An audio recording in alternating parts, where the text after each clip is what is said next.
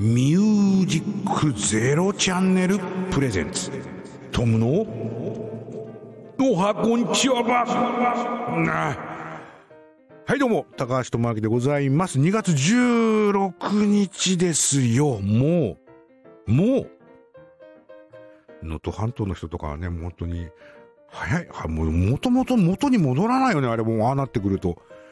東北だってすごかったもんね。10年かかった、10年かかったってまだ、まだよってなったり、なかなか立ち直れなかったりするので、本当にあの、応援しかできませんけれども、どうぞ、あの、あの、日々、日々日々頑張ってご自愛くださいということで、まあまあ、で、どこも地震なきゃいいよね、本当に。あの、今年もね、あの、まあね、九州の方だって大変だったからね、火山だってさ。あれも大変なんですよ、日本はいろいろと。そこで、なだからもうそうやって考えたらタクシーのね、タクシーが大変だとかさ、あの、酔っ払いの客がうーたらかーたらなんてね、もうね、もう高橋智明のたわごとだよね。もうどうでもいいことなんだ、そんな、もう、鼻くそみたいなことだよね。それはいいよ、もうゲ、もうゲロだって吐きまくってくれて構わないよ、本当にあの 毎回乗るたびに吐いてくれてもいいよ。いや、よくないけど。そ。まあ、それぐらいの気持ちで俺も、あの、タクシー乗り上がれってことなんだよね。行こうか、えー、この番組では皆様からのコメントやいいね、メッセージなどを募集しております。えー、番組へのコメント、あ、あの、ぼ、僕はもういらねえって言ったけど、みんなにはくださいね。あの、まだ面白い面白い 番組いっぱいあるから、えー、番組のコメント、いいねなどを送るには番組ページ内にあるメッセージを送るボタン、これ携帯でもね、あの、意外と隠れてるから下までスクロールしてください。そうするとボタンありますんでね、それでメッセージ、あの、こういうのやってとか、こういうの喋ってとか、えー、ありますんでね、えーしてあげてください。皆様からのご意見、ご感想、リクエスト、ぜひお待ちしておりますと。この番組は、インリアリティザドリームミュージックゼロチャンネルの提供でお送りします。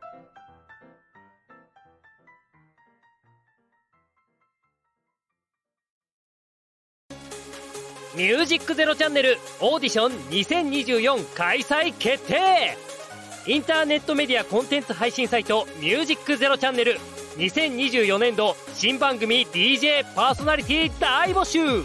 次戦他戦は問いません。経験不問。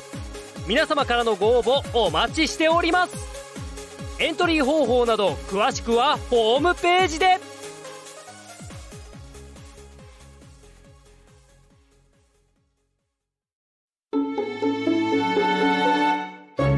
ミュージックゼロチャンネル。はいどうも、高橋智明でございますと、2月の16日、そうそう、まだまだ暖かくなんないかな。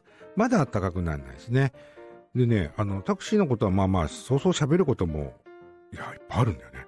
いっぱいあるんだけど、これ特定されるとかって思ったりすることもあるので、あんまり喋れないこともあるんだけど、あの、なんだろう、怒んない人ってほんと優しくて、あの、今俺、左に腕章つけての新人っていうね。で、その新人って腕章ですいません、この辺あんまり、あの、詳しくないんで、仮に詳しくなくても詳しくないんでって言うと、そのお客さんがどう出るかでわかるのね。一番ダメなお客さんっていうか、まあダメじゃない。俺がダメ出しするほどのことでもないけど、あの、え、新人なの？降りた方がいい？とか、降りるって言い出す。だから、新人なんかに、あの、まあ、そういうお客さんっているよね。だから新人ってことはダメなんでしょ？ダメな人に命預けたくないよぐらいの勢いで降りようとするお客さんがいるので、あ、申し訳ございません。あの、頑張ってあの、安全に運転しますんで、どうぞあの、そのまま乗っていってくださいって、俺はお願いするんだけど、あの、ああ、そうかよってこう、降ろしちゃうお客さんもいるんで、まあ、それは多分ドライバーも損するけれどお客さんも相当な時間のロスをするからあんまりおすすめできることじゃないよねっていうもう180度真逆なのは大丈夫大丈夫全部道案内してあげるからって言ってくださるお客様。これ酔っ払いの場合はもう NG ワードの極めつけなんだ。酔っ払ってる人の、お俺が何とかしてあげるってのは絶対聞いちゃいけないやつで、あの、ま、まっすぐ、まっすぐまっすぐ、まっすぐ、おどこだここにやろうって怒り出すようなのが酔っ払いさんなんだけど、えー、それは、あの、一般の酔ってない、その昼間お客さんが乗ったら、女性だって、男性だって、おじいちゃんだって、えー子供だって、子供は乗らねえか、あの、若い人だって、うん、大丈夫よって言ってくださった人っていうのは、ちゃんと道案内してくれる。で、その間の中間で、うんちゃら通りを右ね、なんとかねってすべて到達点まで乗った時に一気に言う人。これもね、クイズ番組みたい。ほとんと。あのー浅草通り左に曲がって、それでなんとかっていうところが見えてきたら、横にセブンイレブンがあるんだけど、そっから左に曲がってほしいんだよね。で、その左に曲がって、曲がってから500メートルぐらい行ったらさ、あの清澄通りっていうのとぶつかるから、それを左ねって言われると、もうその清澄通り曲がる頃のまでに、いろいろ忘れちゃうよね。だからもう、信号待ちでもうメモパッドとかに、えっと、何を曲がって、あそこを曲がってとか書いとかないと、運転してる間に、ど、あれ？あれ左だっけ？右だっけ？で、まあ、それって、あの、マニュアルでも曲がる手前になったら、そういえば清澄通りを左でよろしゅうございましたかお客様って聞かなきゃいけないんだけど、まあその時もそのお客様の性格っていうのは出るもんで、怒り出す人もいれば、お、そうだよって言ってくださるお客さんもいるんで、まあまあ人間商売ってのは難しいなとは思うよね。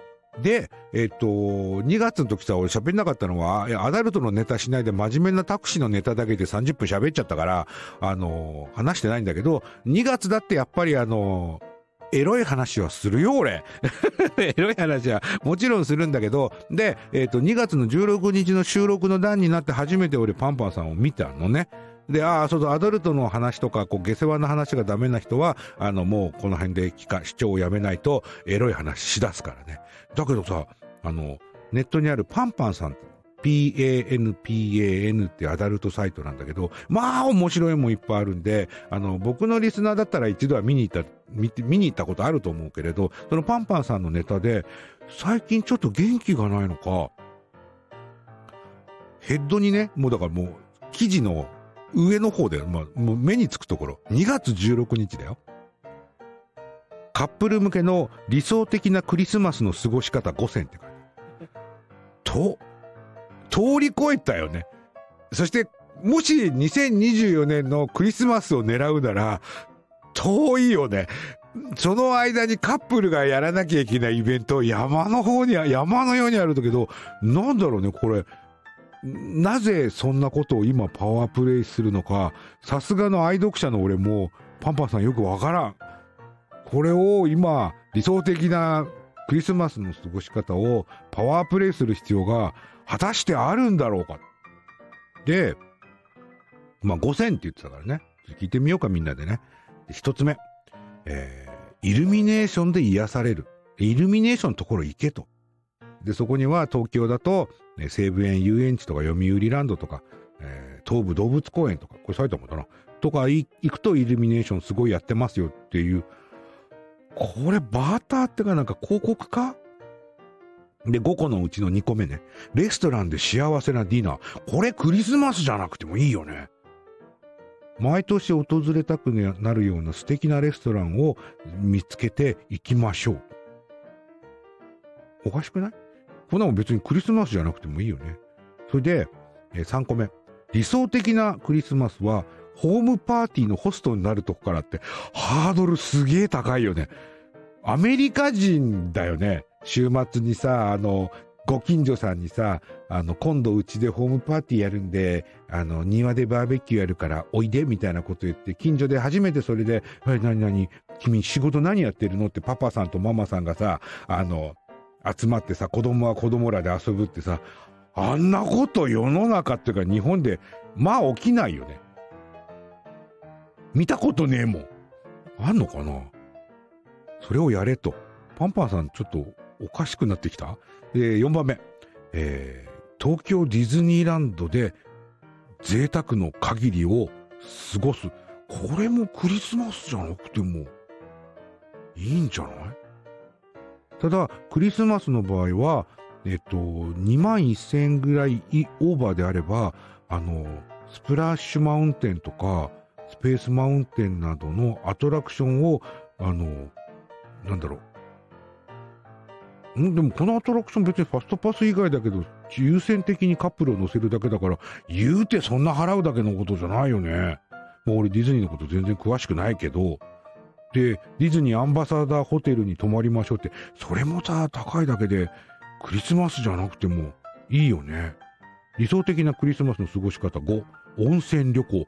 これもクリスマスじゃなくていいよね。どうした？クリスマスの有名旅館草津でサンタコスプレをしようって。ええー、俺パンパンさんのことかなり俺信頼して喋ってたのあのこのネタとか。これ書き出したらやべえな。これ、鼻くそ一つも同意できないよね、これね、つぼさんもね。な、な、な、なんでこんなもん今2月に、なんだろうね。そしてあの別にね、その、なんとかメールとかさ、出会い系とさ、そういうとこにつなげてるわけでも、ないんだよね。この、この記事は何だ？まあまあ、そういう話をここまで喋っといてあれだけど、え、変だな、でも、そんなことね、普通パンパンさんやらないんだよ。あの、例えばそのほら、えっと、その、その後に喋ってやろうかなと思ってるとか、これから喋、あの、後半で喋ろうかと思ってたのは、あの、激エロの人妻と不倫するのは、どうやったらできるのっていうまとめ。その、不倫歴10年のライターが教えます。ほら、こっちの方が全然気になるでしょ。よっぽど。そういう話じゃないんだなぁ人妻と不倫セックスをしたことがありますか？みたいな。こっから始まる。パンパンさんのこの乱暴なもん、同じ乱暴でも、これぐらいこうね、匂ってくる乱暴さがあれば、こっちも突っ込めるんだけど、ちょっとクリスマスのやつは、突っ込みきれねえな、これだとな。つまんないね。えー、つまんないから CM です。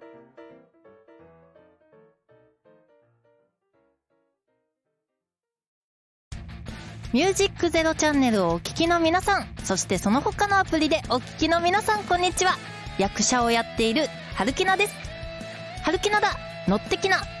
この番組は役者をやっている私、春木菜が、この場所からさらに芸能の波に乗っていく、と意気込みつつ、好きなことや気になることをみんなと一緒にお話し、ハッピーな時間を一緒に過ごそうという番組です。その月の誕生日を勝手に祝ったり、お酒の話をしたり、好きな作品の話をして皆さんにご紹介したり、なんだかんだ喋っておりますので、ぜひ皆さん一緒に聞いて乗っていってもらえると嬉しいです。みんなも一緒に、せーの、乗ってきなー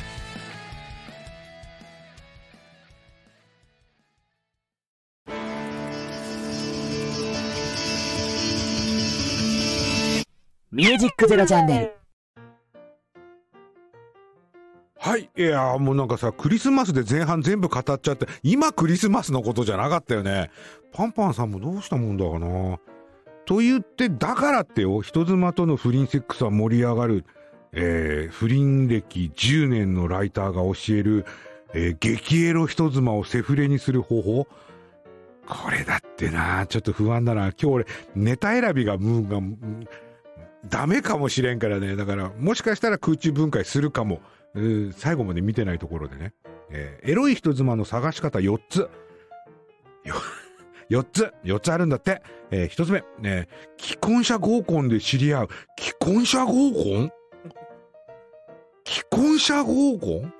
既婚者合コンなるものが流行していることを皆さんご存知で、知らねえよ、そんなの。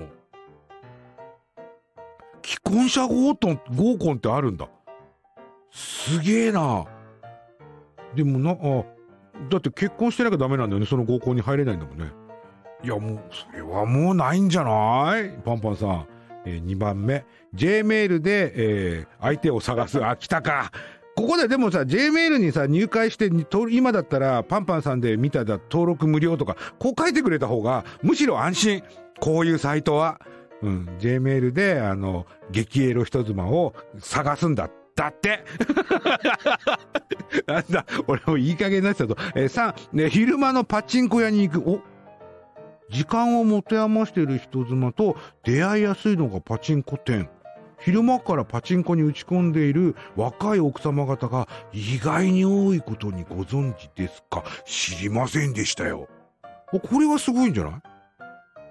彼女たちは日頃から日常にイライラしていてストレスを発散したいからパチンコ屋に来るのです納得できるよこれはもともとパチンコなんかにはまりやすい性格ですから、やり方次第ではどうとでもできました。この映画ね、どうとでもできるわけねえじゃんな。ね四つ目、ね職場や仕事関係の人づてと知り合う。まあ、まあね。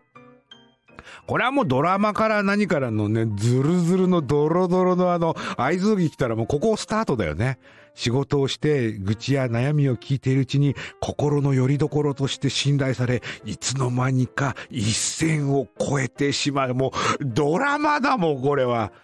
これリアルにやったらさ、これリアルにやったら一番ダメなパターンだよね、実は。きっと、ドロドロよ。でもまあ、で、えーこのだけの出会いさえあれば、激エロ人妻はもう目と鼻ですって。不倫歴10年のこのライターさんが語るにはもうすぐ、すぐ手に入りますって。本当かよ。ねえ、まず、まずは、そばに行き、旦那様の愚痴を聞いてあげましょう。わかるよ。大変だね。と共感してあげよう。簡単だな、おい。で、2番目。えー特殊な性癖を打ち明けてみる。どういうこと？あ、セックスレスとまではいかないけれども、いつも同じ相手とのセックスで倦怠感を覚えている人妻がほとんど。本当かよ。えーま、で、マンネリしている彼女たちには、えー変わったアブノーマルなことっていうのは、ものすごく刺激的に見えるんだって。SM プレイやろうよ。それだけでグッとくる？じゃあな、これあの、あ俺すっげえスカトロ好きだからうんこ食ってって言ったら、グッとくるってことになるよね。ならねえだろこれ絶対、絶対無理だろね3、ね不倫が当たり前だと思わせる。ああ、なんかあの、それには悪意とかそういうのはなく、ね今のこのマスコミの状況下で、この不倫が悪いことじゃないように持ってくのって、相当なテクいるんじゃねえか、これ。私も不倫したい気持ちになるかのも仕方ないなと思わせるのがベストですって言ってるけど、無理だろ、これ。で、4番目、刺激的な場所に連れ出す。おお。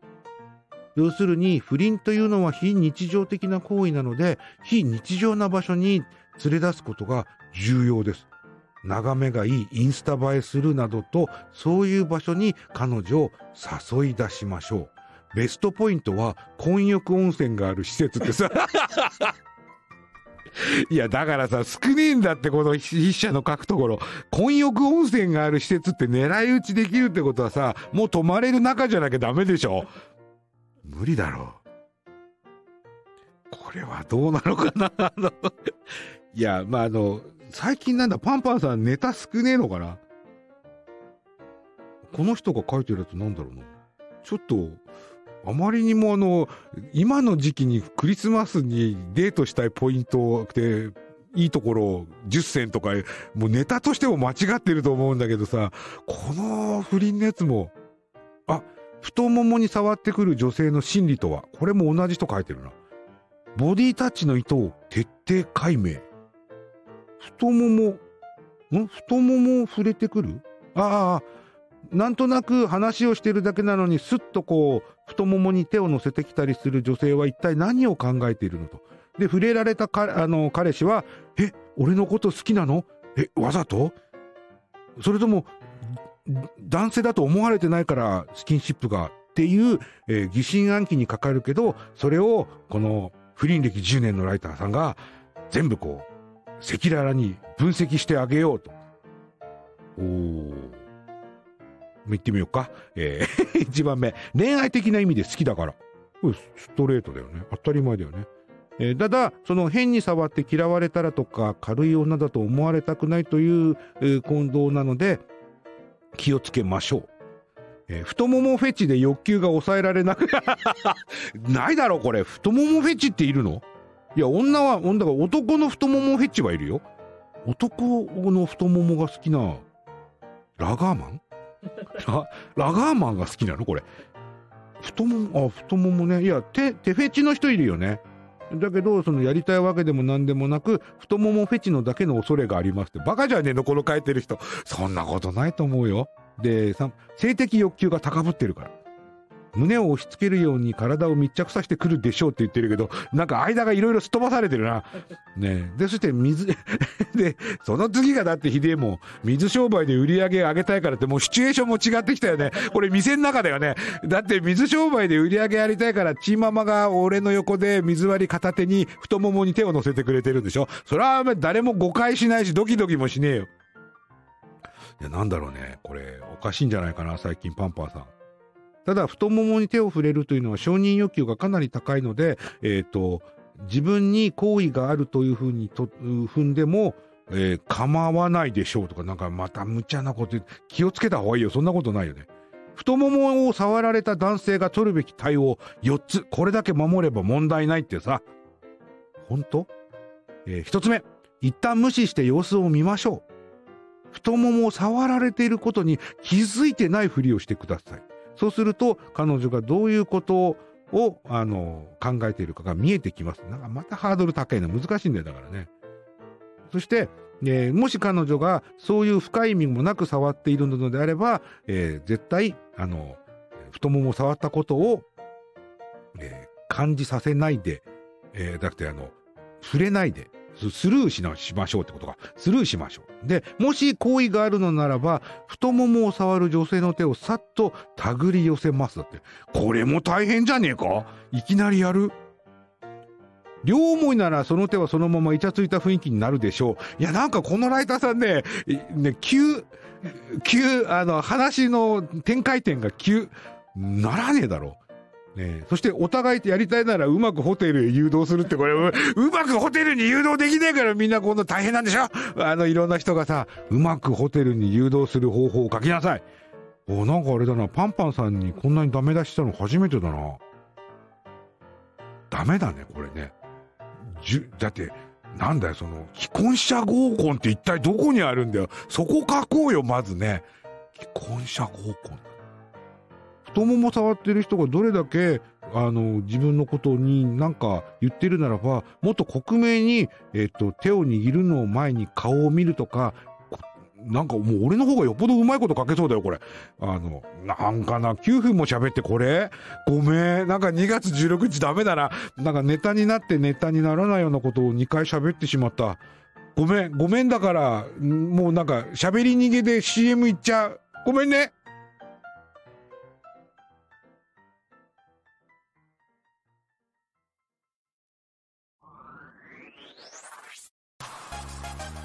ミュージックゼロチャンネルをお聞きの皆さんこんにちは。北山さとしです。北山さとしのトンボのメガネは色メガネ。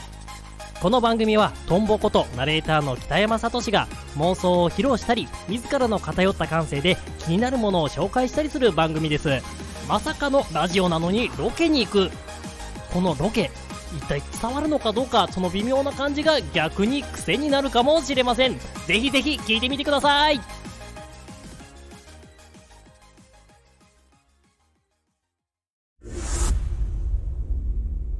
ミュージックゼロチャンネル。パワープレイ。小谷園芸。冷めないままで。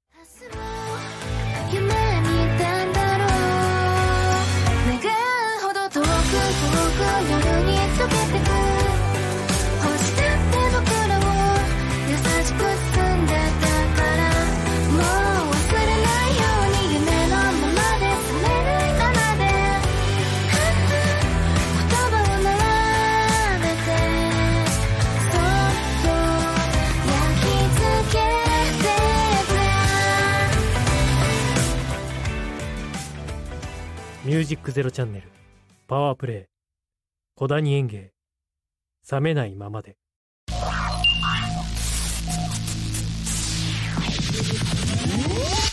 ミュージックゼロチャンネル。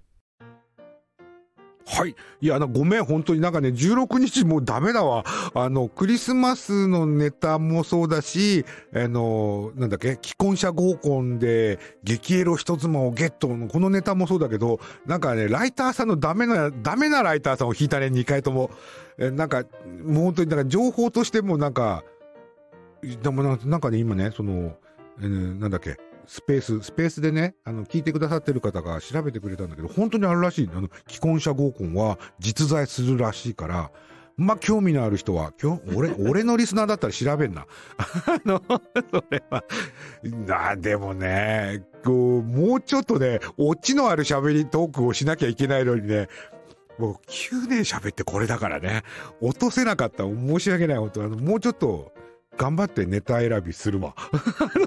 で、ついで言っちゃうと今、スペースかけて、あの、X につなげてるから、自分の携帯に、その、えっと、ファースト、ファーストシングルだって、もう1年前に作った自分のしあの曲の次のセカンドシングル何にするんだっていうやつを、あの、もうタクシー屋さん始めてタクシーの運転手やってるんだから、タクシーネタにすればいいんじゃねっていう安直な形で曲を作って、っていうか、それこそあの、ほら、なんだっけ、あの、あの、ラッツスターのお兄ちゃんのお姉ちゃんの方あの、鈴木、なんつったっけ？あの、お姉ちゃんの、あれのさ、タクシーに手を上げてだったっけ？あんなやつ。あれを聞いちゃったから、タクシーの曲って、ああいうリズムブルースみたいなやつが 一番いいんじゃねえかなって思って、そのリズムブルース味なんて俺の、俺の体のどこにも成分がねえのに、それをやろうと思って曲を作ってるところなので、もしかすると3月1日の配信の時には、そこそこ形になったのを聞かせる可能性ありです。いや、もう持ってるんだけど、今、今かけちゃうと、このスペースまで切れちゃうんで、あの、かけられないんで、あの、ジャパニーズタクシードライバーっていう曲を、えー作りました。で、それを、うんまあ、どうやって人様に聞けれるようになってレコーディングするかどうかは、あの、まあ、これから次第、みたいなところでございますね。あれこれエンディングだよね。あ、エンディング だ。から、えーこの番組では皆様からのコメントやいいねメッセージなどを募集しております。えー番組のコメント、いいねなどを送るには番組ページ内にあるメッセージを送るボタン、いいねボタンをご利用ください。パソコンやスマートフォンでご利用いただけますので、皆様からのご意見、ご感想、リクエストをぜひお待ちしております。いや、俺はもうあの2月1日でいらねえって言っちゃったから、俺に送ってこなくたっていいからな。だけど、だけど他のミュージックゼロの皆さんには、えーおはがきを、おはがきというか、えーリクエスト、ぜひ、よろしくお願いいたしますと。えー、ツイッター改め X のアカウントです。ミュージックゼロチャンネルで、えーカタカナでやってもいいし、えー ID は M アンダーバー Z アンダーバー CHANNEL でございますんで、フォローとリプライよろしくお願いいたしますと。えーそれから、えーデルタ、IR、この3つね、えデルタってあの、マクロスデルタのデルタね。それに IR って書くと、えー AIR と書いたエアって読むんです、それで。で、つぼさんのサイトでございますと。で、今は、えーいつも雨というイラストを、えー YouTube に上げて、えーあれ音楽も入ってるんですよね。音楽と、まあ、なかなか可愛い感じで、えーどんどんどんどんこう、何十枚も何十枚もこう、AI イラストが続いていく感じで、それをやっているのと、あと、えーまた出てこないよ。イラストのことなんて言うんだっけ？そう、NFT イラストで、えーホムンクルーズっていうですね、あの、ドット絵のね、すげえ可愛いんで、見に行ってあげてくださいっていうのも、それもデルタ IR で、えー X 繋がっても、えーなんだ、つぶやいてること大体ホムンクルーズのことか、そのことだし、YouTube は今歌ってみたやってないやってます。やってますんで、YouTube の方も見て、チャンネル登録とかしてくださるとありがたいですと。えっ、と、僕は相変わらずですね、あの、1000人超えてから YouTube の方では歌しか歌ってねえというですね、なんかそろそろなんか違うことやらないと、俺もダメだな、だ、ダメだなと思うので、まあ、タクシートークかなんかをするっていうチャンネルも始めようかなと思ってるんですけど、まあまあ、その、曲作りが先かなと。だから曲作りながら歌ってみたもやってますんでね、えーチャンネル登録していただけたら、えーこれ幸いでございますと。そんな感じでしょうか。えーこの番組は In Reality The Dream ミュージックゼロチャンネルの提供でお送りしました高橋智明でした。また会いましょう3月に。じゃあね